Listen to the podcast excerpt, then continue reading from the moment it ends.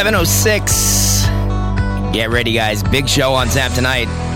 It's time for Ira on Sports 95.9, the true oldies channel. Mike and Sean got you covered as well. Like I said, really big show on tap tonight. Our friend Mike Bauer, general manager of Roger Dean Stadium, will be joining us just about 7:20, and very good friend of the show, Mike Iuzzolino, coach at Robert Morris. He's popping in around 7:40 to talk about the tournament bubble because we are in March and everyone's thinking about March Madness.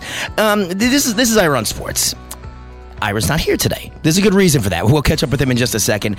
Um, my voice is shot though. I was at the Panthers game last night. I, I yesterday afternoon.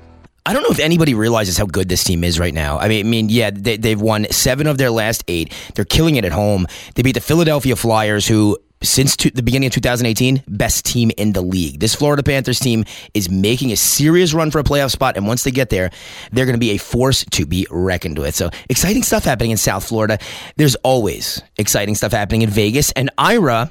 That's why you're not here. You had a busy, busy weekend in Vegas. Well, clearly, amazing week for me. Uh, Wednesday, I saw the Clipper Rocket game, which I think we can talk about the, the mm. James Harden play on Wesley Johnson, and saw the Rockets make another statement why they are going to be Golden State and why they want to be Golden State, and why people are now picking them to be Golden here. State. So, and then and then on Friday night, I mean, really, nothing could be more exciting than fight night in Ve- I mean Saturday night fight night in Vegas or New York City, and I saw the UFC fight two two two, which is uh, very exciting. Wasn't one of the major things, not the big stars there, but it was every for people who don't understand the UFC, they have one big event a month, and four times a year they do in Vegas, and the other eight are across the world. And uh, so this was the fight on Saturday night, and uh, I saw this. Uh, they they had some young fighters, like Sean O'Malley, this kid who won the American Idol. They call it the Contender Series, but it's sort of the American Idol for uh, UFC UFC fighters. He's 23 years old from Montana.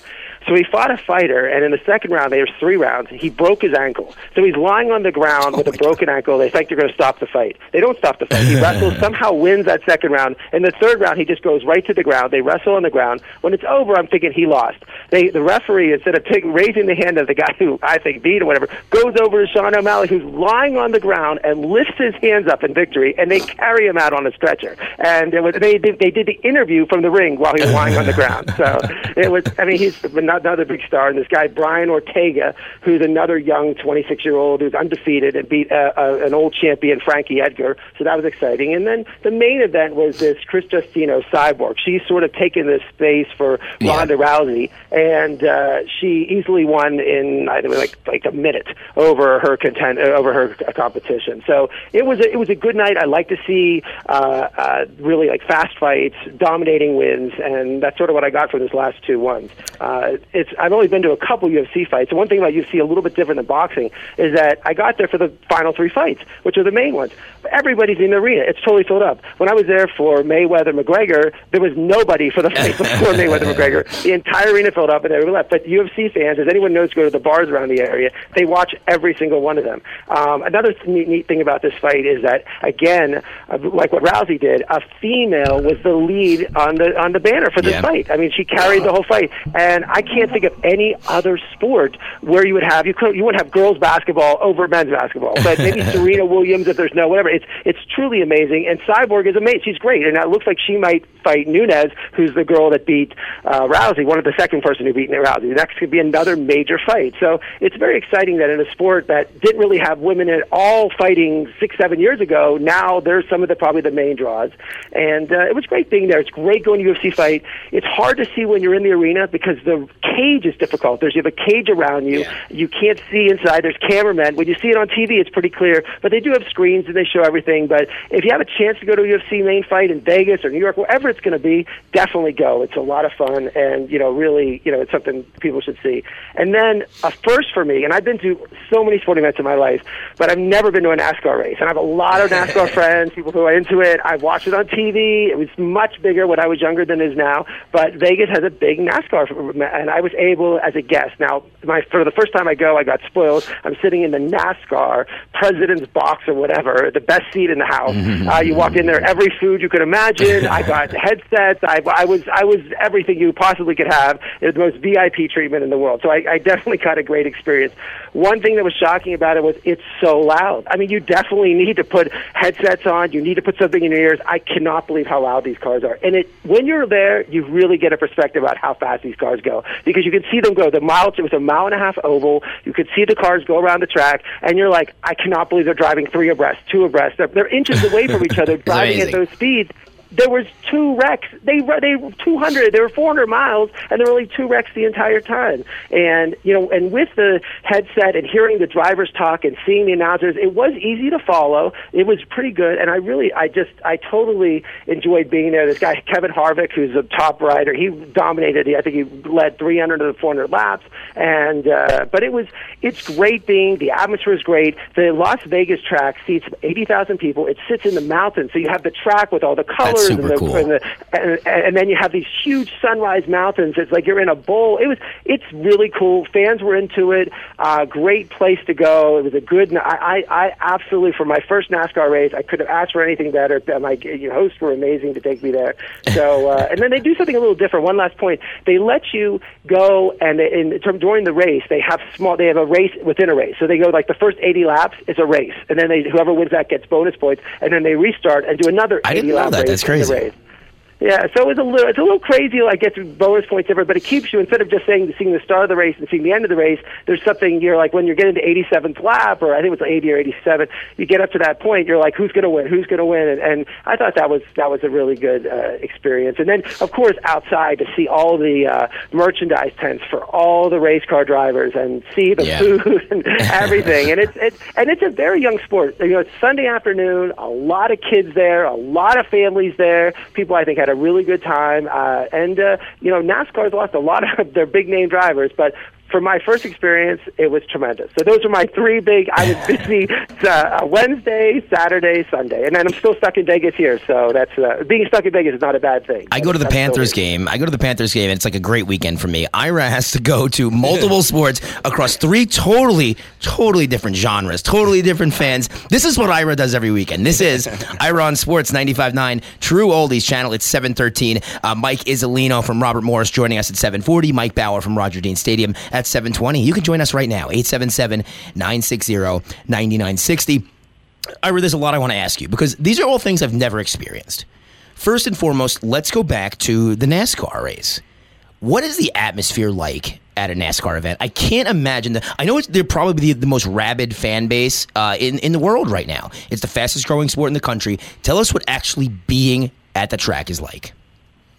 Um, I think that the energy from the race starts, it's totally different than other sports. I mean, you can walk in, if, just with a good VIP pass, you can see the drivers, go to the drivers' meetings, watch the cars, look at the cars. I mean, you're not in the locker room with LeBron James before the game. You're and Tom Brady aren't hanging out. Like, you're, Bill Belichick's not giving the game plan to you, and then you're going out and watching it. It's absolutely, a totally, it's very interactive. The drivers are the most accessible. They are talking to their fans. They're sociable. I mean, if every uh, athlete in every sport were like NASCAR drivers, I mean, the popularity of these sports would be great because they are wonderful to the fans. And I think the energy when the race starts and uh, certainly the energy when it ends is amazing. Um, it's it's and there's only the weird thing about NASCAR. Is it's the one event. There's when you have football, there's 16 other games going That's on at the point. same time Yeah.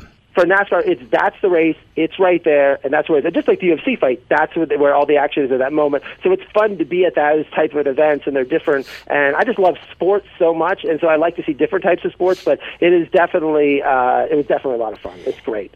Uh, Sean, have you ever attended a NASCAR event? You don't seem like a NASCAR guy. No, definitely not a NASCAR guy. But when I used to live in New York, uh, Riverhead Raceway, Yep. uh, and and it, that's when you did the the school bus derbies and the All that fun figure eights. stuff, So you know, to you know, it's obviously not going to a NASCAR event, but stuff like that. I mean, to, to to be on the track and kind of the same thing. I mean, it's a lot of local drivers. I had cousins that that raced and stuff. Um, so so being at an event like that's definitely different. You know, being a traditional sports fan, I would say, um, and not like a gearhead, but uh, but that, that's the closest I've gone to uh, to a to NASCAR circuit. Well, I went to uh, college in Nashville. So, of course, I've been around NASCAR fans. They have racetracks there. Bristol's the closest thing to where we were, and people would rave about the experience at Bristol. It was about three hours from me. Never quite made it out there, but uh, it was always something that intrigued me. And being at the smaller racetracks, even, you don't realize how fast these cars are Oh, and how loud they are. I mean, they whip Yeah. past you. It does give you adrenaline. It's, Yeah. it's cool when these cars whip past you at 120 and now NASCAR 220 um, miles an hour. I already touched on UFC UFC had a really, really good run. Ronda Rousey did more for that sport maybe than anybody's ever done as far as a female or a male sport. I mean, it's just ridiculous uh, what what she did. Conor McGregor then took that and took it to the next level. Before that, John Bones Jones, amazing guy, and just uh, couldn't stop doing PEDs and drugs. Mm. Um, and then the, you know Anderson Silva, who would just eh, Silva's fights where everyone wanted to see this showboating guy who just knocked everybody out. I don't know. I realize eh, UFC doesn't seem to have that anymore.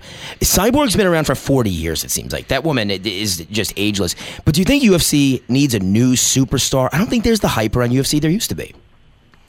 Right. I mean, clearly that's what they're looking for. I I went to the Rousey Tate fight a few years ago, and people ask me, "What's the loudest event you've ever been in?" I think when LeBron James was in Miami, returned to Cleveland for the time back, and people booed him for the first like half an hour of the game. When a Duke Carolina game, uh, Jordan's last shot in Utah. These are places I've been to. When I hear when Rousey fought Tate I didn't really know much about Rousey. I didn't know that she the booing was so loud, the screaming when she went in the ring from and the match lasted like I think like a, a minute, and then it was over and she won. She destroyed but when they announced it, you couldn't hear, you could not hear the announcer, you couldn't hear the music, you just heard the fans.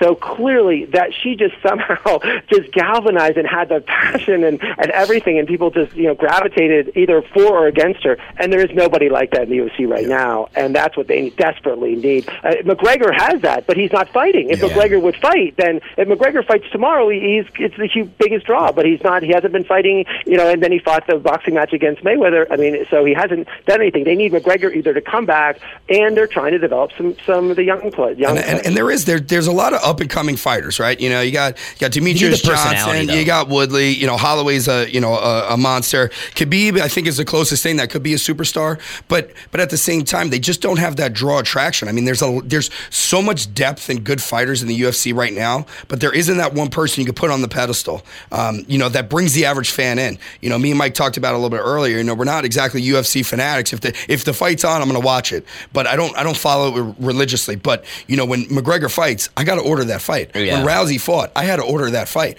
You know, uh, everyone you know, was waiting for Rousey to lose. Exactly, and I that's and that's what you're waiting for. You're watching. It's same thing. Floyd yeah. Mayweather. Same with Silva. You, you order, yeah. and I know it's we're crossing into boxing, but those those people are so polarizing that you know it's at a point you don't even want to see them win anymore. You just want to watch them lose. You want to make sure you don't miss the fight that they lose in. You know, there's not that person in the UFC right now that I feel like is that, you know, for the casual fan, for UFC fighters, they'll tell you, you know, I mean, this is the best it's been in years because there's such a good depth and such great fights, um, you know, in every single card. But uh, for the casual person he brought in, there isn't that standalone superstar. But, and, and that's the issue. When Ronda Rousey was fighting, I was at Duffy's every yeah. Saturday night, or I was at the Ale House. I needed to be watching this fight.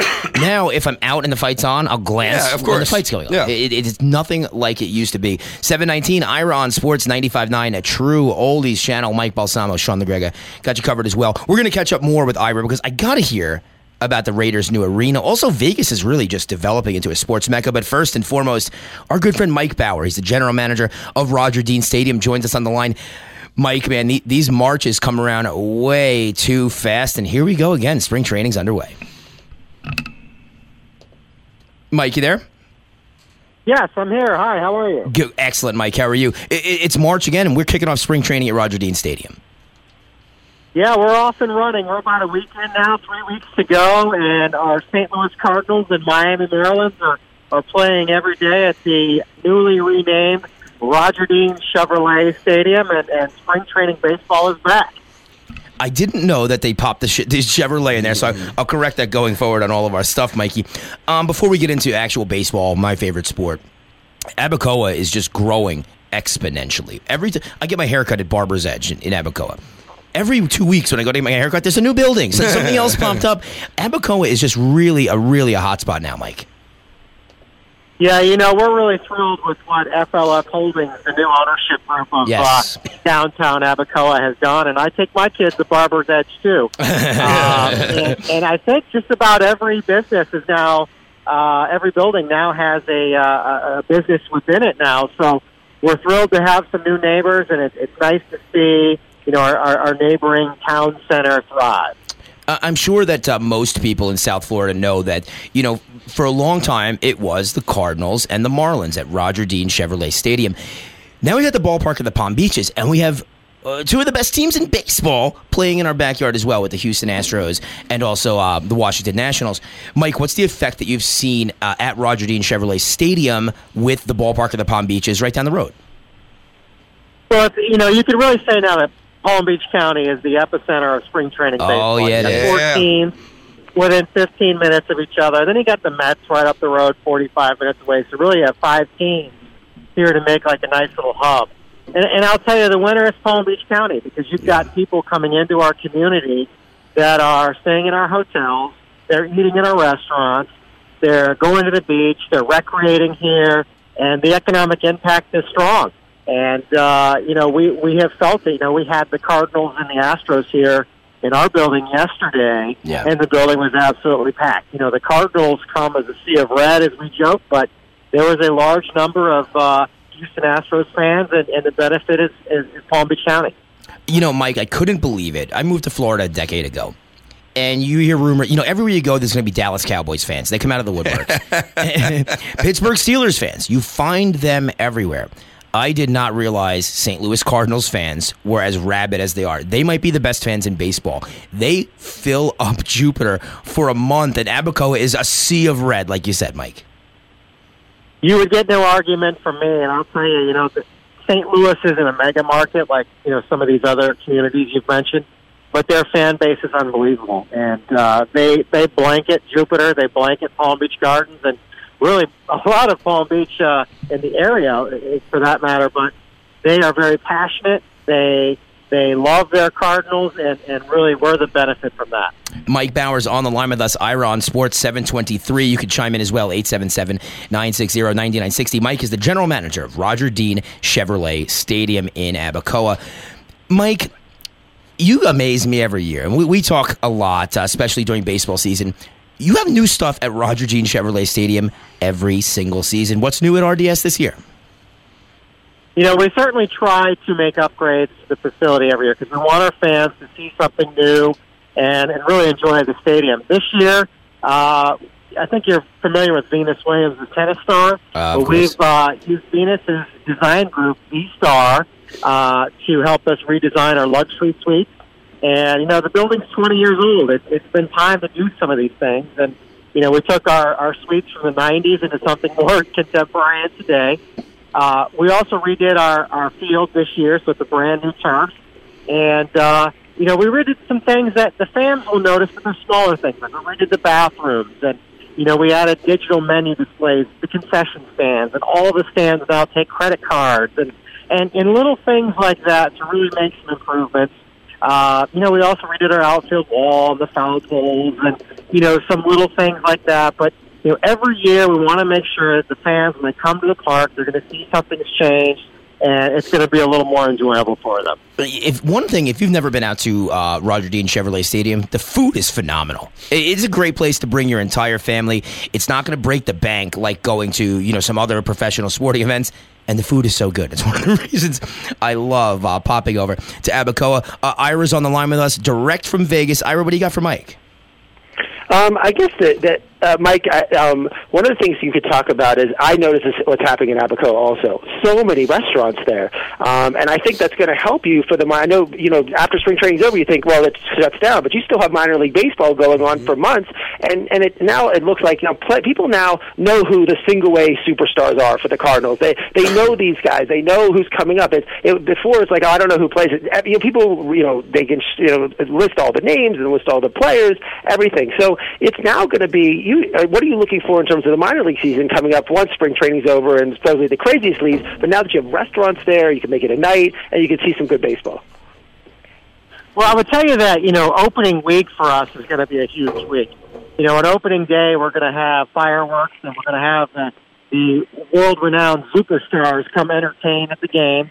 Uh, the second game of the year, we're actually going to be giving out replica championship rings for the uh, champion Palm Beach Cardinals of the Florida State League. And then our third day, we're going to have Star Wars night. So you know, you're going to have these these characters that look like they walked off the set from a Star Wars movie that our fans can interact with and get a picture taken with. And you know, that's just our first week. You know, we love the fun, we love the zany. We, we want to make sure that there's really strong entertainment during our games. You know, and to go with that, you know, there's a new restaurant. Uh, you know, Ira, you mentioned that there's good food in the area. There's a new restaurant in, in downtown Abacoa called Aaron's Table. New partner of ours. Excellent new chef-driven restaurant. Wonderful meals. So, you know, I encourage fans to come out, see a ball game, grab something to eat at Aaron's Table, and, and really come make a night of it because, you know, it's, it's family affordable entertainment. And, you know, the minor league season, you know, we're talking about spring training now, but the minor league season is right around the corner, too. He is Mike Bauer. He's the general manager of Roger Dean Chevrolet Stadium. Uh, Mike, before I let you go, what's the best way to get tickets or just learn more about the Cardinals and Marlins playing here in Jupiter? Well, the best way is to go to RogerDeanChevroletStadium.com. You can get the schedules. You can you can learn all about our promotions. You can learn about our players. It really is a, an all-encompassing website.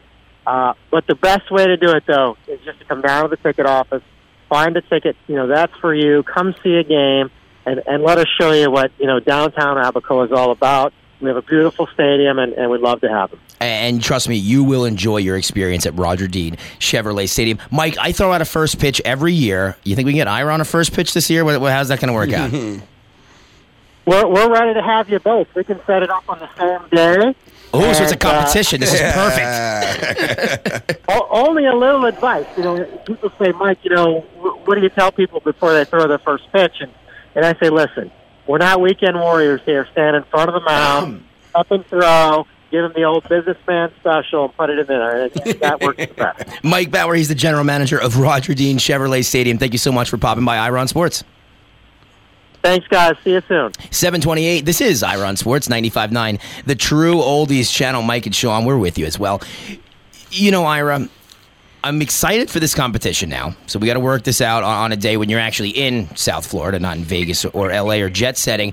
Um, I'm one for three with throwing a strike. one of them, first of all, I don't stand at the front of the mound. I'm standing on the rubber. Let- let's let's be honest here. I, I would bring my glove. They won't let me. I also shake off two signs from the catcher, but I skipped. No, I, I skipped one. One was way outside. I would have killed the batter. One was down the pipe, though, Ira. So get ready. I'm I'm ready for the competition. But it's, it's also, but I'm glad Mike came on because it's, it's certainly amazing with the ballpark of the Palm Beaches and now Roger Dean Stadium. Ford, you can see games. I mean, I wish they would play during some during the day and some at night, so you could get to see both stadiums at the same night. There's, I think, a couple they do that, but it's just amazing. It, it's just a great time to be in South Florida. Yeah, I, I. I think twice a year they play a night game. So yeah, they'll do like the double header, but yeah, it's usually always uh, 105 starts at Roger Dean Chevrolet Stadium. Mike Iuzzolino joins us in just about 10 minutes. Let's get back to what Ira was up to because I still have a lot of questions. Vegas, we're going to talk in a second. It's blowing up. There's going to be another major sports franchise there very soon. But first, the Raiders are on their way. Ira, did you get a glimpse of the Raiders' new uh, stadium? How's it looking? Well, uh, just to start about Vegas for a second, it's everyone's known about the betting in Vegas. Everybody comes here for the NCAA tournament. Everybody comes on Sundays for football. So it's always been there. Big fights have been here. But now, I mean, what's really, I think, and the UFC's here, but really got the city going is, is your your favorite sport, hockey. The Knights, which are in second place and doing great, mm-hmm. selling out every game. I mean, it's going to be 110 degrees, and they're going to sell it as they every game, every ticket sold. Scalping and tickets are ridiculously priced. Everyone is wearing Knights gear everywhere you go. It's taking this town by storm. And like, and with those other huge sports, they have three college basketball tournaments have their tour- Yeah. have their tournaments here, and then the Raiders. Oh my gosh! I mean, it is crazy. Everyone wearing Raiders. You think you're in Oakland? I mean, everyone has Raiders. They're gear wearing on. Raiders They- gear already? Oh my God, are you kidding me? That's awesome. They they they are they are digging. They, they just started the, the initial groundbreaking with the ground and doing the work. So, but but they, so you see where the stadium's going to be. But just it's not the stadium; it's the fans. It's the people here. They are into this. They are Raider fans. They're ready to go. This ticket, they've sold out all the suites. There's Wow. the stadium Well, the hasn't, hasn't even gone on sale.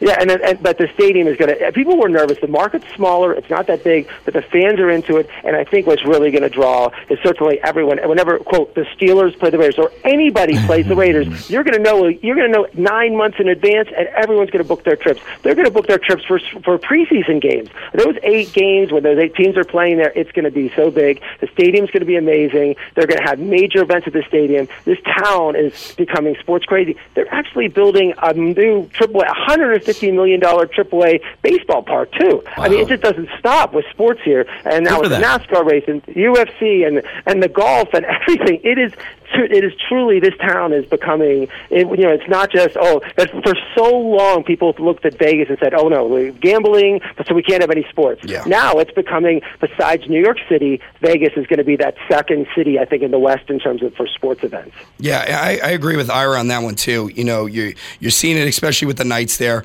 Um, the NBA's brought their, you know, they have a summer league out there. I know they've done an All Star game there, uh, and they're dropping the seeds um, in terms of you know what's the potential for an NBA team there. Um, and even when you look at those summer league games, I mean, they they, they essentially sell out. So um, expect, I would say, maybe another league to come in, NBA eventually. Um, you know, we were talking earlier, and I think you know even seeing a soccer team out there. You know, you look at the, if you look at the MLS, right? You know, not this big draw. It's not like Europe. Uh, MLS but, is getting huge, but it, but it, but yeah. it is. And you, and when you look at the teams that are, you know, let's say that have the most rabid fan bases, they're on the West Coast. I mean, you, Seattle, you look at Seattle, LA Galaxy, Portland, yeah. Real Salt Lake, Colorado. Yeah. Uh, the two the two teams in um, um, California, San Jose and LA. I mean, those. I mean, they sell out. I mean, especially Seattle and Portland. I mean, you have that that Northeast area, uh, the Northwest area. You know, I think if you brought a team in like that to uh, to to to Las Vegas, you'd see the same type of draw. When Seattle popped into the league, first of all, their jerseys are awesome. They went crazy. The fans the went fans, nuts. It was rabid yeah. soccer fans yeah. in Seattle. It was one of the coolest things so, I've ever seen.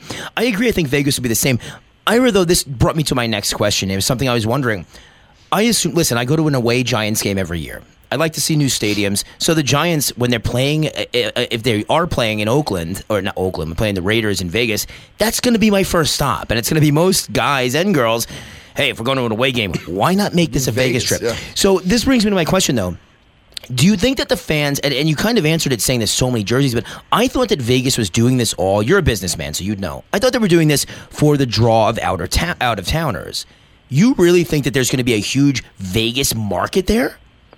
I think it's good. That's what these tickets. This could be one of the biggest, the hottest tickets in all of sports because that's what I'm wow. thinking is that these fans. Are, it's going to be like the Knicks almost. The Knicks are terrible. So you have all the Knicks fans that go to games, but then you have everybody that goes to New York that wants to go to a Knicks game, so they drive the ticket prices up. They're yeah. the worst team in basketball, yeah. and they're the most expensive tickets every single night. And I see that happening here too with the fans wanting to go, and then the out of towners. And if you're going to go to Vegas, you're going to spend all this money. Oh, what's another couple hundred bucks for a ticket? You're already spending money for everything else. Um, do you know?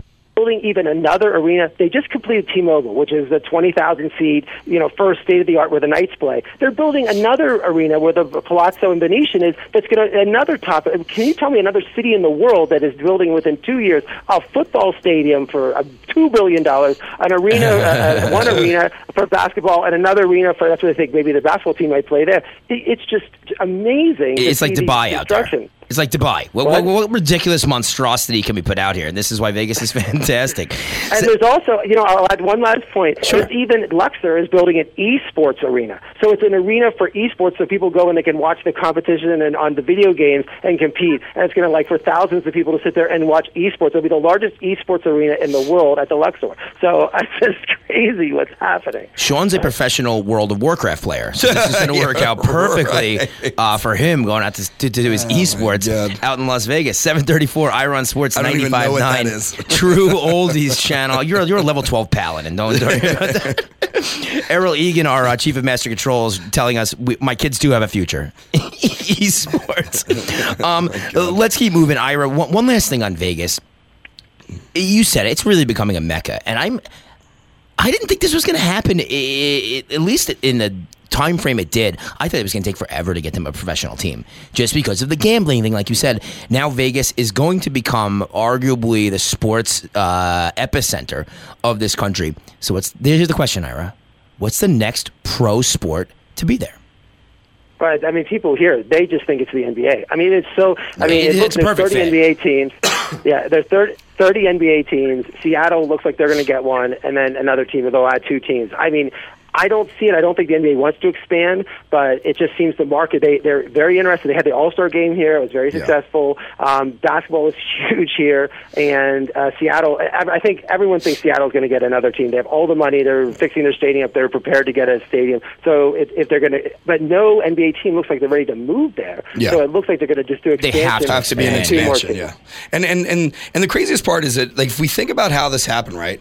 It was almost like it was never going to happen because we thought the Oakland Raiders were just kind of holding the league hostage and they're like, "Yeah, we're going to go to Vegas," and everybody's like, "Fooey," Yeah. You know, it was just not. It wasn't something that we thought was tangible. We thought it literally was, yeah, um, you know, Mark Davis, uh, owner of the Raiders, holding you know Vegas, uh, uh, the NFL hostage, and now it's turning into what it's becoming. Um, and I think it is. I think it's exciting for the sports world. I think it's exciting for Vegas. I think it's uh, exciting for you know the people that are coming out of town. They could catch a game now, see their favorite team in uh, in Sin City. So um, I would have to agree with Ira. Um, I think the NBA is coming. Um, I do think you know it's going to take some time, but if they do you know, which I know I know Seattle has, you know, shown, hey, we have the money, we, we got the permits, we can build. Um, if, if that's going to come around by 20, 2020, 2021, um, there will be an expansion team in Vegas. I think that has to be the first city yeah, um, that the NBA w- would look at look to. I think they to, want to Seattle another- bad and of Vegas course, bad. Yeah. uh, Ira, you know, I, I wasn't. This wasn't like a question of mine, but now I'm thinking about it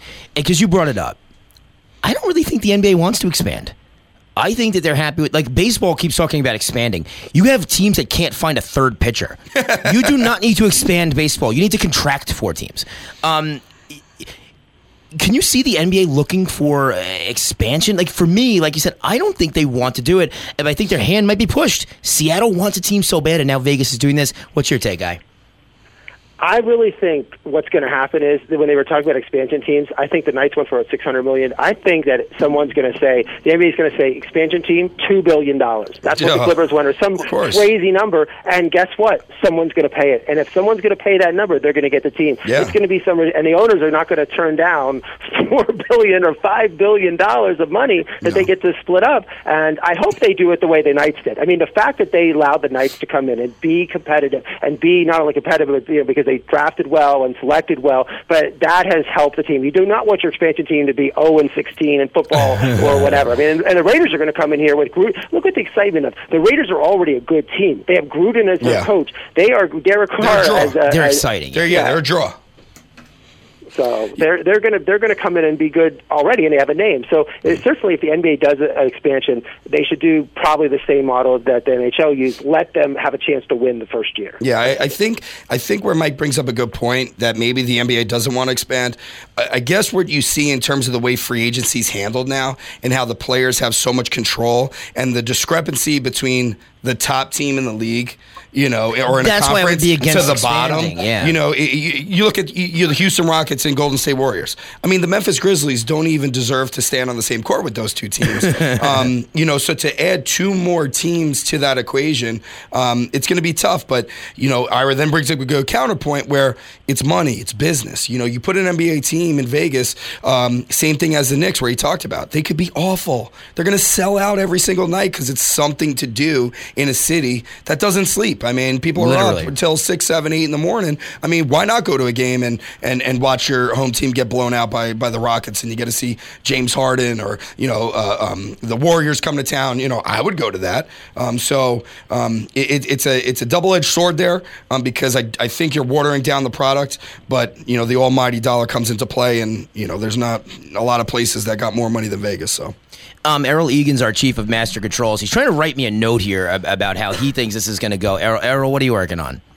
Oh well, I was also just wanted to bring up the point when you look at maybe the expansion in Las Vegas, you have to look at the ownership of that team and the way that they're going to spend the money that is going to just really blow out anyone else because they're spending it more wisely.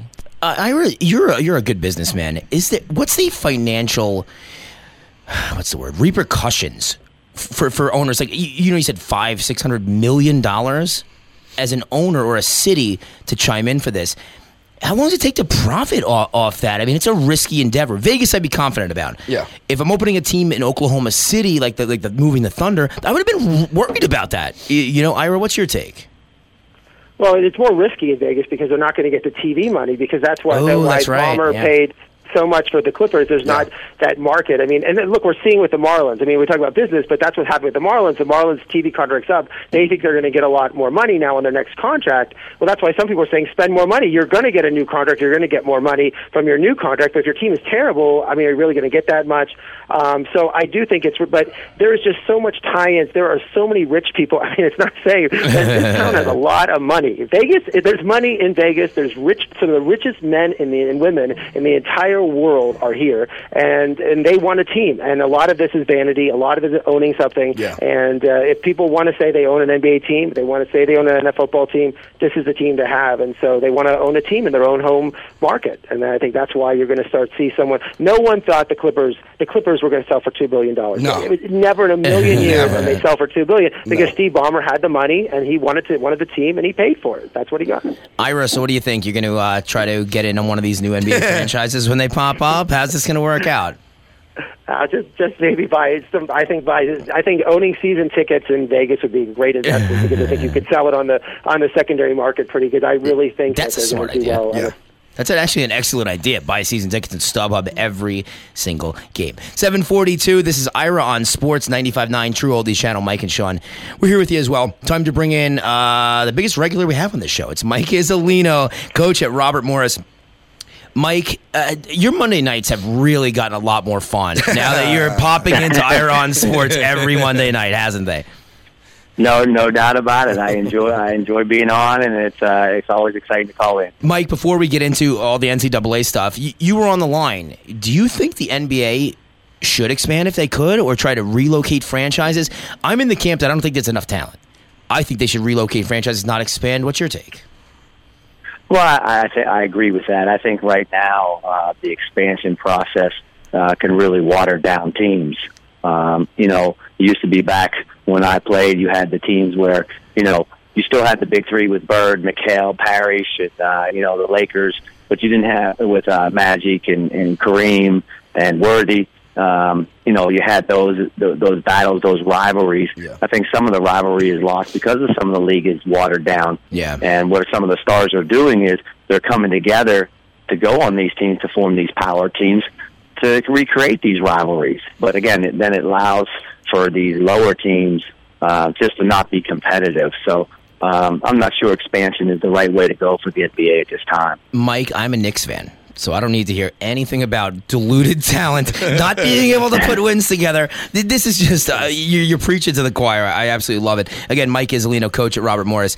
Um, gotta give you credit, man. You were right about Sean Miller. Everyone jumped the gun on this. Ira, if we're not familiar with what's going on here, you want to just give everyone a quick, uh, quick recap? Well, I mean, with the Sean Miller, I mean, Yahoo, I mean, and ESPN had reported that he was on tape saying, "I'm going to pay a player hundred thousand dollars," and uh, and uh, every he was suspended for one year. Not suspended, he sat out a game. There wasn't really suspension. Mm. And then we yeah. had Mike on, and I think 99.9 percent of people who are commentators. I mean, Jay Bilas goes, Sean Miller will not coach another basketball game the rest of his life. I think everyone else said the same thing, and I got to give Mike credit. Mike said, "Look, I don't know about this. It's not so clear." And next thing you know, this week. Um, he uh, came out publicly, defended himself, saying he did not offer anyone, never met the agent until after the agent signed. Uh, he never uh, uh, certainly talked money with anybody. Only one, he said, only one time a person has come to with money, and he certainly declined and told the person he's not interested. And then the school backed him up, and they reinstated yeah. him and said he's our coach. So I got to give credit for Mike because I think he's the only person I know that was saying Sean Miller is going to be coaching this year, and I was I'm shocked, but it it looks like you know he's going to be coaching the team in the tournament and Arizona has a great chance to win the whole thing. So, coach backing up the coach, Mike. What do you think? well, uh, it's a fraternity. I'm not sure. I, here's what here's what I know: uh, back up facts, and you know, while one outlet, media outlets, and ESPN obviously backed up the Yahoo story, there was never the release of any tapes, Nothing. you know, proving the fact that Sean said this. That doesn't mean he didn't do it. I, I, I don't know. You don't know. We all don't know. Only the people that have heard the tapes directly know. um, whether he did that or not. And I think that'll come out in time. Yeah. Obviously, if he did that, um, he probably won't ever coach again. Uh, Yeah. That's just Yeah. that's the nature of it. And if he didn't, then you know there has to be repercussions on the other side of Of that for people to leak that type of information. I mean that that was very damaging to him, to the program. Uh, you know they've lost they've lost three recruits now. They lost Shaquille O'Neal's son this Yeah. past week, and then they lost the other point guard. Yeah. I mean that that's uh, that's huge Those are four damage. five-star This recruits. story has done, especially if it's not true. It's huge huge damage that you know those teams, Arizona, those teams in the Pac-10, and all the Big Five, they have to recruit pros. If Yeah. they don't recruit pros, they're not going to be successful. It's really hard to be successful at that type of level if you don't have great players. Um, and, and they've lost three great players over this story. And if it turns out not to be true, it's going to be very damaging to it. All it already is damaging to the program. Yeah, I think that I think the program is damaged. You know, and it was kind of fishy from the beginning because it was they even got the player wrong. I mean, it, it came out within days. It was like, oh, it wasn't this player, it was that player. Well, if you heard the tape, how could you get the name of the player wrong? Very good point. You know, so it, it's just. It's just you know Yahoo and ESPN. Uh, you know some of it has been redacted. I believe there was a correction made. Um, you know, but losing those recruits, hopefully, you know uh, they, they do come back. Well, but, but well, Shaquille O'Neal's son already signed with UCLA, so that's that one's gone. Um, Yeah, you know, he didn't. He didn't sign. You can't sign until the April signing period Okay, yeah. Well, I just saw Uh, something that came out that he was, but he committed to him, or is that what I saw? He did. He committed. He committed to UCLA. Correct. Yeah. So you know, but to to have it almost come out right away that you know the the player was wrong, I just think it's, I just think it's you know.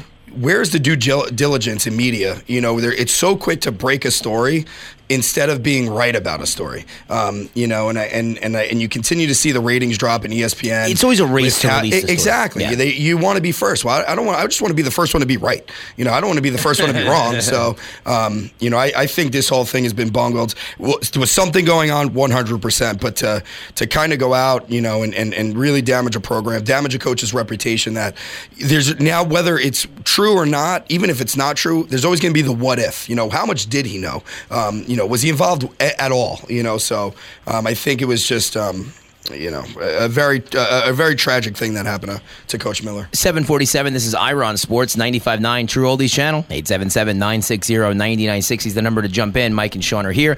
Mike Iuzzolino's on the line with us, coach at Robert Morris. We got to pick up the pace a little bit here, guys. Got about 12 minutes left, and I'm ready to go over. It doesn't matter. Uh, Mike, upsets you see in the conference tournaments. Uh, this is the fun time before March Madness. What can you predict as someone who's around this all the, all the time as upsets? Well, I mean, I think I think one of the things about the conference tournament is it, it's really hard to win your conference tournament. Yeah. You have to win three or four games Yeah. uh, right in a row. Most of them are right in a row. Some of the conferences they spread out the games like ours do, but most of the time you're playing back to back to back to back. It's really difficult, and you're, you're seeing teams that have won their league and they don't win their conference tournament. You know, Rider and Canisius and Niagara finished one, two, three in the MAC, and all three lost in the first round. um, so you know now you got a team like Iona, uh, who's obviously a very good team, but they're the fourth place team in that league. It's either going to be them or Fairfield in in, in the NCAA tournament because that team league only sends one team. Um, so first off, it's really difficult to win those games, uh, but it also makes it for, for a lot of exciting basketball. And uh, I think you know you saw it the other night when Radford hit that shot, that three pointer at the buzzer. It just creates a great atmosphere. Um, every single night now, and every single night there's a championship game going on, and, and, and it gets people excited. And I think that's what creates the greatness about the NCAA basketball tournament and why people really gravitate towards it. Uh, Ira, what, what what's your uh, take on this? What upsets do you see coming in the conference tournaments? Um, well, I, I, you know, I'm gonna, I'm gonna sort of pass on this question because there's, it's just, I think what Mike is saying is correct. You're playing in some of these games, you're playing three nights, and I, some teams just get on roll. Now, what's the question upset? And, and also, some teams almost want to lose. Like in the, ma- they're totally two different conference tournaments. You Yeah. have the small conferences you either win and you're in the NCAA, you lose, you're playing the NIT or whatever. So winning is like for the coaches to get jobs and money and everything else, and it's, it's crucial for them to win. For the major conferences, some teams are like, you know, does it really affect my seeding? I does it really matter if I lose? Do I need to play? If I have an injured team and they're they're tired and they're where, do I want to play four games in four nights? And if I know I'm already in NCAA, does it matter if I'm seeded sixth or seventh or eighth? Does that really have a factor? So it's so hard to figure out. Does these teams, do these players, you know, are they going for this game? I certainly want to win the game, but at what point do they like, you know, it's better for us to lose on Friday night and then have the weekend to get ready, and then we'll play and we'll win on Thursday because people remember how far you advanced in the NCAA more than for the major conferences where you advance is much much more important than winning the conference tournament. Yeah, no, and I. Well, I, I think I think the other thing is is is, is and, and I disagree a little bit. I think seeding in the NCAA tournament is very important. Um, you know, when we were out in New Mexico, um, we had beaten San Diego State twice during the year, or once during the year, and then once in the Mountain West Championship. Uh, so we beat them twice. They ended up as a three or four seed, and we end up as a seven seed, and we got to play the number ten seed, which was Stanford, who was uh, four or five out in the in the pack, and they get a team that's a mid-major team. So we're playing a BCS team, they're playing a mid-major team. We beat them. So the seeding to me is very important in the NCAA tournament. And I, and I know, I understand it's hard sometimes to play four games in four nights. College college students aren't used to that. College players aren't used to that type of of uh, schedule. But in the NCAA tournament, when it really comes down to it, seeding becomes very, very important because either you're playing a BCS team or you're playing a mid-major who you probably you have a better chance of beating.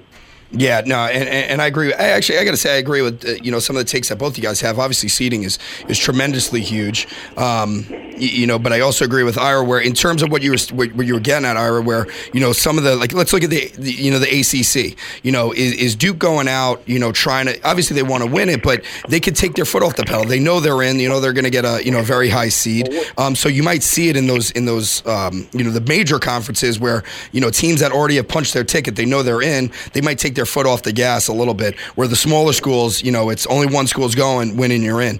Um, but to get to Mike's original question on the projections, I thought Michigan was going to win, and I know they already won it. So, um, but you know, you look at a team like that, rambled off, I think nine wins in a row, beat Michigan State, then beat Purdue to to to, uh, to win the Big Ten. I mean, that's that's huge. Yeah. Uh, I'm going to go to games that start tomorrow, and Ira's not going to like me, but you know, if you go to if you go to the ACC tournament, um, you know, I think the two teams that you're looking at to win is Virginia Duke. You know, and not, not to say that I have a favorite there. Um, you know, but if I had a pick, I, I don't think one of those two teams win it. I think, you know, you see a team wow. like, uh, you know, UNC, North Carolina, Joel Berry got something to prove. You know, it's his last hurrah as a senior, come out and win. Luke Maye playing amazing. Um, so I, I think in, in, terms of if I got to pick an upset and I had to go, um, you know, it, with a major conference, I'm looking at the ACC and I'll, I'll say UNC winning that. Mikey, we'll get to you next on this one, but Ira, what's your take on this in the ACC tournament? Well, I, Duke won it. I mean, I thought Duke won it last year in terms, and I, that's, and I felt like they were really confident going into the tournament, and they didn't play as well. I mean, they against UNC in the first half, they looked terrible, and then certainly, I don't know what they're doing with Duval, their point guard, who's a superstar. I mean, they don't start him, they don't play him a little bit, then he always sort of now he's catching on at the end of the game. I think he's sort of how the team goes. If Duval has a good game, Grayson Allen looks fantastic against North Carolina. Mm-hmm. Um, the atmosphere is great. If anyone gets a chance to see Carolina Duke game at, at Duke, it's just one of the greatest experiences ever. And just to jump in, I, I, go, I will do a one prediction.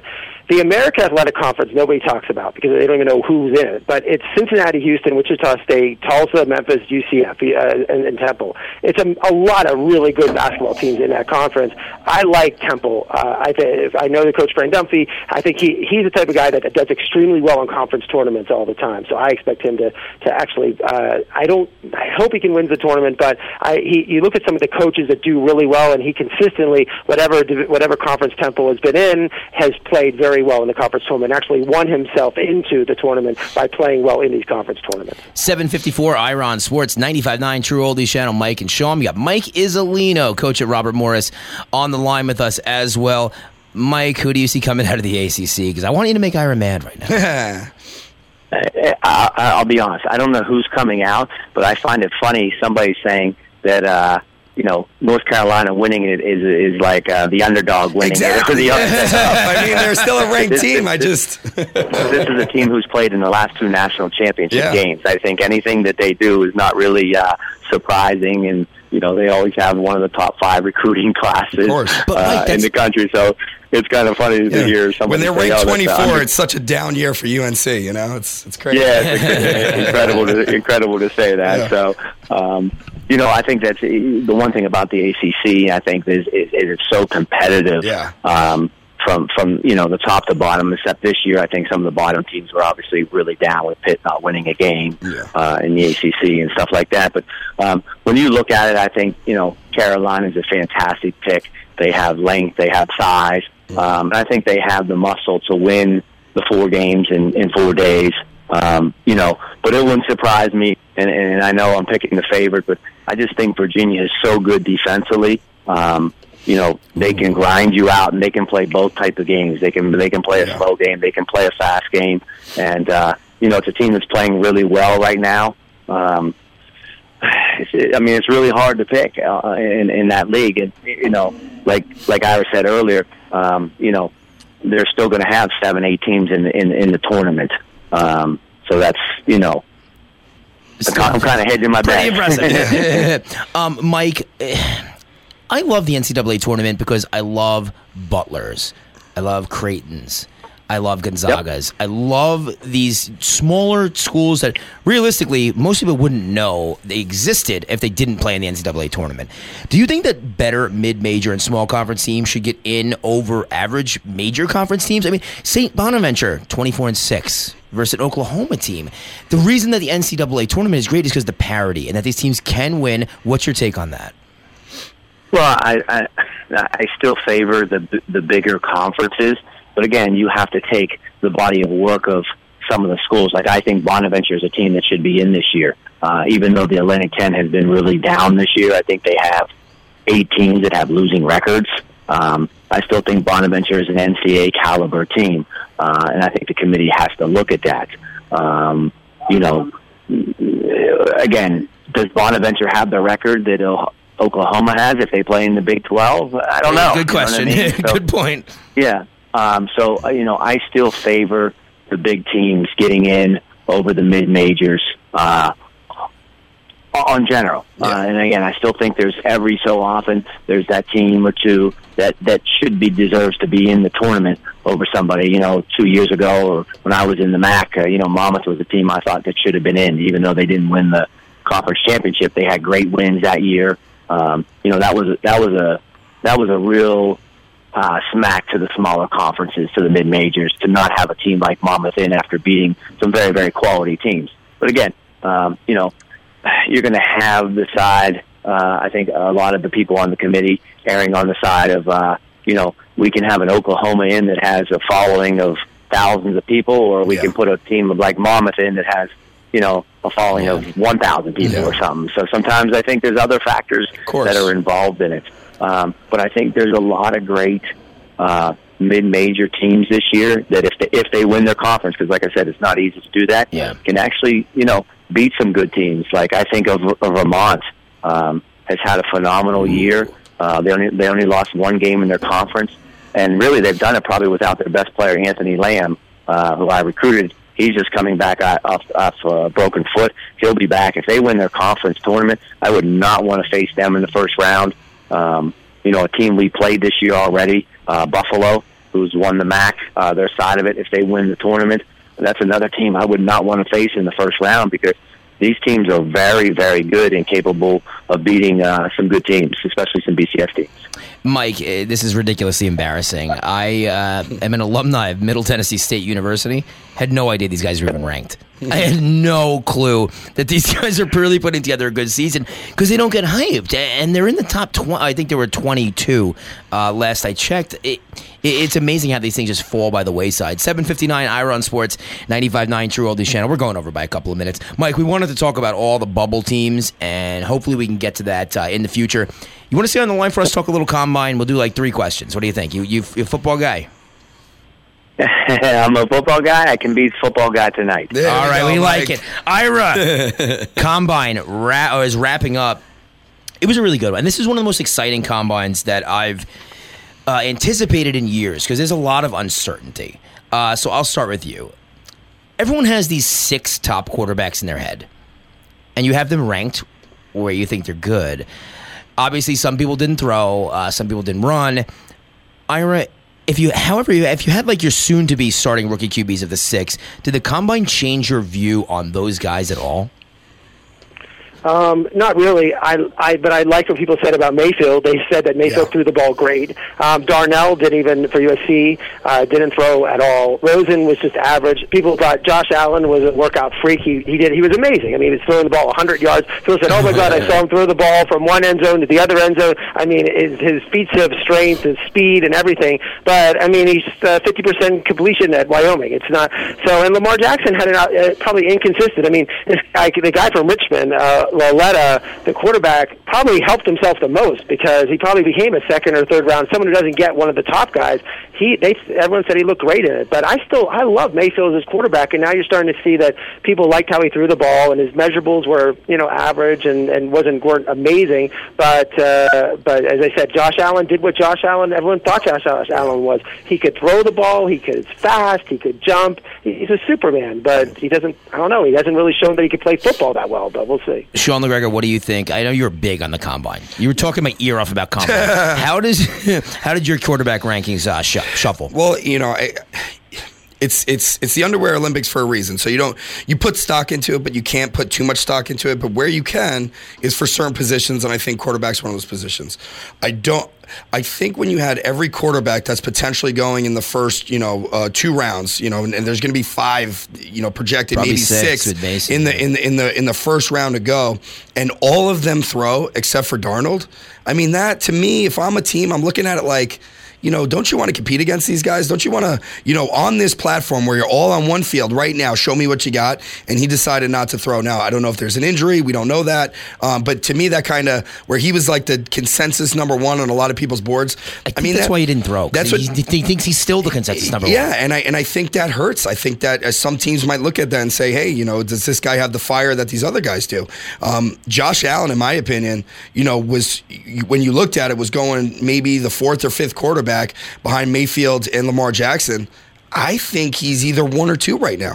I mean, I moved him up he threw the one pass that you'll see over and over again on the highlights down the seam, seventy yards from the from the from the ten yard line to the twenty, like it was nothing. I mean, like it was absolutely nothing. So I, I- think just on sheer physical traits, I mean, he's the prototype. Um, I think Josh Rosen showed you what he is. He's the cleanest. He's the most consistent, um, but didn't wow you. I mean, I, I- I don't. I didn't see a lot. I thought Baker did a great job, um, but I, I think there was a shakeup. I think Josh Allen catapulted. I think Baker Mayfield solidified um, his his presence there. He's going top 10. I, I still think Lamar Jackson um, is the last one to go on the board, but they did say in terms of when he got on the board inside the meetings, he proved a lot of people wrong with his smarts. That he's a guy that knows the X's and O's, uh, so he so he solidified his spot. And Mason uh, uh, Rudolph.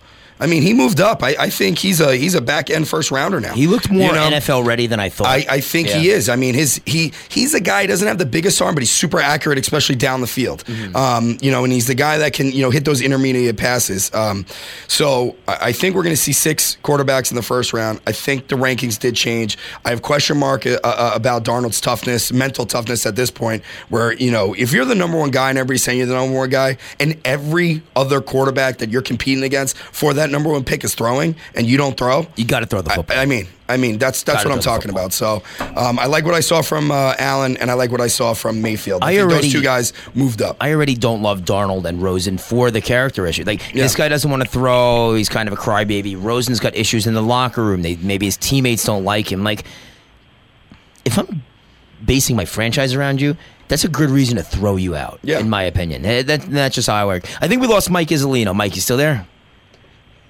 I, he was not having this NBA No. NFL talk. There, let me get out of here before I don't know about the combine. Ira, anybody, any movers and shakers from what you saw at the combine? Uh, player whose stock rose drastically, fell drastically off uh, the past weekend. Well, I think I mean it's hard when you're like supposed to be in the top five and you suddenly go maybe as one. But I mean Saquon Barkley at Penn State, um, the running Oh, back, my uh, God. had he he had the. I mean, he'll be. He is the combine that everyone is going to now be judged again forever. I just, I just want to give you some stats about Barkley, and I've seen all Barkley's games play in for three years at Penn State, almost most of them live. But he had, and I and I know how athletic he is. He's ridiculously athletic, but he had a 41 inch vertical leap. Ezekiel Elliott, that's 41 inches, had only a 32 inch. Le'Veon Bell had only a 31 inch. He's 10 inches uh, more than than Le'Veon Bell. It's 30, 40 percent. These are elite athletes. He had a 440 40 yard dash. Devin Hester, you know, we think he's so great, so fast, or the kick returner, 443. Ezekiel Elliott was 447. Derrick Henry was 454, and he was at 44. How about this one? He had 29 bench press reps of 225, whereas 225 Amazing. pounds, he benched it 29 times. To give, give you an example, a guy like Joe Thomas, All Pro NFL offensive lineman for the Browns, he did 28. Right? So Barkley does 29. Joe Thomas is 28. I mean, the stats. That's a great stat. The, the, one of the I toughest mean, left tackles in the league did one less rep than a running back. Yeah. That's amazing. Just, I mean, uh, here's another one: ten yard split, where it's at, which is I think the, probably the ten yard split is the most important because you have to. That's what running backs do; they run in yeah. five and ten yards.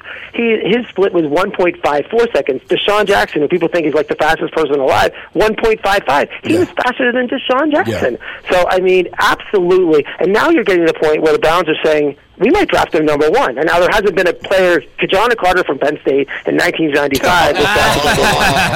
wow. But, I, but, and, but I think Ki-Jana would have been a great pro, but yeah. he tore his ACL in like the first game of the season and then never became the player. And Bo Jackson was one, and George Rogers and Billy Simmons. But really, people stayed around and stayed away. But his numbers were so amazing, and people are saying, look, that's you got Le'Veon Bell. You got a better Le'Veon Bell on your team, Dave Johnson. I mean, you got a guy. Next year, I was joking with someone. Saquon Barkley might be the first fan fantasy player in fantasy football drafts. Like if he's yeah, on the right team in the right situation, he might go number one, yeah. and, he's just a rookie. Yeah. I'm still taking David Johnson. So, Mike, I'll give you a few guys that are a little less known that I think catapulted their their um, uh, stock. So we'll, go to wide receivers. Two guys, DJ Moore out of Maryland, uh, four four two. No one knew about him because he didn't put up a lot of good numbers. Well, he had three quarterbacks uh, that were learning new systems almost every single year. So uh, the talent is there. They're comparing him to Stefon Diggs, um, who we all know Minnesota Miracle Superstar, over there. Yeah, yeah, fantastic. DJ Chark ran a 4.3, 440. I think it was the fastest of the combine. Um, he is a wide receiver at LSU, kind of comparable to John Ross, who got uh, um, drafted in the first round last year to the Cincinnati Bengals. We didn't see him play because he uh, obviously got hurt. I think Nick Chubb, the running back, who was a superstar at Georgia, who towards this year played with a lot of injuries. I mean, his measurables were off the chart. Um, if if if if Barkley didn't participate, we'd be talking about Chubb having you know the, one of the best combines uh, that was out there. So I think he solidified himself to get back into uh, the late first round conversation. Um, so so those are guys that you know don't get talked about as much. And how can we not talk? About Shaquem Griffin, the story of the draft. Awesome, yeah. If this guy, and it's sad because if you watch him play, people are like, hey, were you surprised by his 40? If you watch him play, absolutely not. I know by the size and the weight, but I mean, this guy flies to the ball. And if you want a guy on your team that's a pro, that tries, wants it more than everybody else, I mean, how can you not fall in love with this kid? You know, one hand, puts up 20 on the bench press, runs a, you know, what did he run, a, a, a 4 3 8 or something? Mm. I mean, I- incredible. He's running a sub 4 4. He's a linebacker. Um, and he plays Fastest that way. When, time since 2003. Yeah, when, when you yeah. put him on tape and you watch him play, you're like, who's number 18? And, and, and it's and it's this kid. So, um, how, how about the fact that UCF's going to put a couple of players into the NFL. Oh my God, yeah, uh, like some good players, pumping you, them out. Yeah, UCF. They've been doing very well in recent years. Mm-hmm. They're going to put five or six quality yeah, players quality into players. the NFL in, in, this draft. Ira, before we wrap this up, I'd love a bold prediction for you. I've had a bold prediction from me that you'll be in studio next week. what, what's your bold prediction for the weekend? Um, well, I, I definitely will be in the studio. I'll, I'll definitely be in the studio. Um, uh, yeah, I think. Let me see what I'm gonna do. Okay, how about we'll be? But next Sunday, they're gonna have the. We'll before we do time we do the next show. They're going to have the selection Sunday. So how about the top four seeds? Virginia, Nova, Kansas, Duke. I think Duke's gonna get in there. I, I think Duke wins the tournament and gets in as number one Shocker. seed. I know people have Xavier and some other things, but I really like Duke as being uh, a number one seed. And I think those are. I think. I think Kansas. Will, I think. I think it's Virginia, Nova, Kansas, Duke. Even though I don't put so much weight in the number one seeds because, uh, but uh, this especially this year, but those will be the four. And about Shaquan Shaquem, Shaquem Griffin, um, what's amazing about him, I mean, I think people don't realize is, you know, he does not have uh, his hand below his elbow. Yeah. And when you look at him, it's not some, I mean, he is an inspiration to anybody because he's not just someone who's playing a hit. He is one of the, he's the greatest players out there in the combine. Yeah. He had the fastest 40 yard dash of a linebacker in, in uh, 20 years. years yeah. In 20 years, he had the fastest 40 yard dash. Um, his, he benched press 20 times, uh, 225 pounds with, with, uh, with his arm. I mean, absolutely amazing. High quality kids, high character kids. A guy like that, you want to draft early. I mean, that's what that's what's going to win you Super Bowls. So, I mean, yeah. just an amazing combine and just an inspiration uh, to anybody watching how he plays. And to think that they weren't even inviting him to, he only got a late invite to the combine. They really weren't even going to have him there. So, yeah, crazy. pretty amazing. Sean, bold prediction for the weekend. Well, I'm going to stay the course. You know, we kind of said it. Um, that Oklahoma makes a tournament. I'm going to say they win the Big 12 tournament and, and punch Ooh, their ticket that just way. automatic. How about that? Ira, where are you headed this week? Um, I probably ACC tournament in New York at Barclays. It's awesome to go to these tournaments, and you get to see a lot of games. I mean, if you're in anywhere where you can see tournaments, it's fun because they have like four games for the price. You get four, two games for the price of one ticket, and uh, I, they play in the Barclays Center this year, and then they're back south. Uh, the ACC tournament is. I mean, it's neat how everyone wants to be in New York now and in Vegas because you had the Big Ten tournament a week earlier, which I think was phenomenal. They got the whole week to themselves, where everybody was talking about the Big Ten, and they were they were in New York. Now the Big East is this week in Madison Square Garden, and the ACC tournament is going to be at Barclays Center in Brooklyn.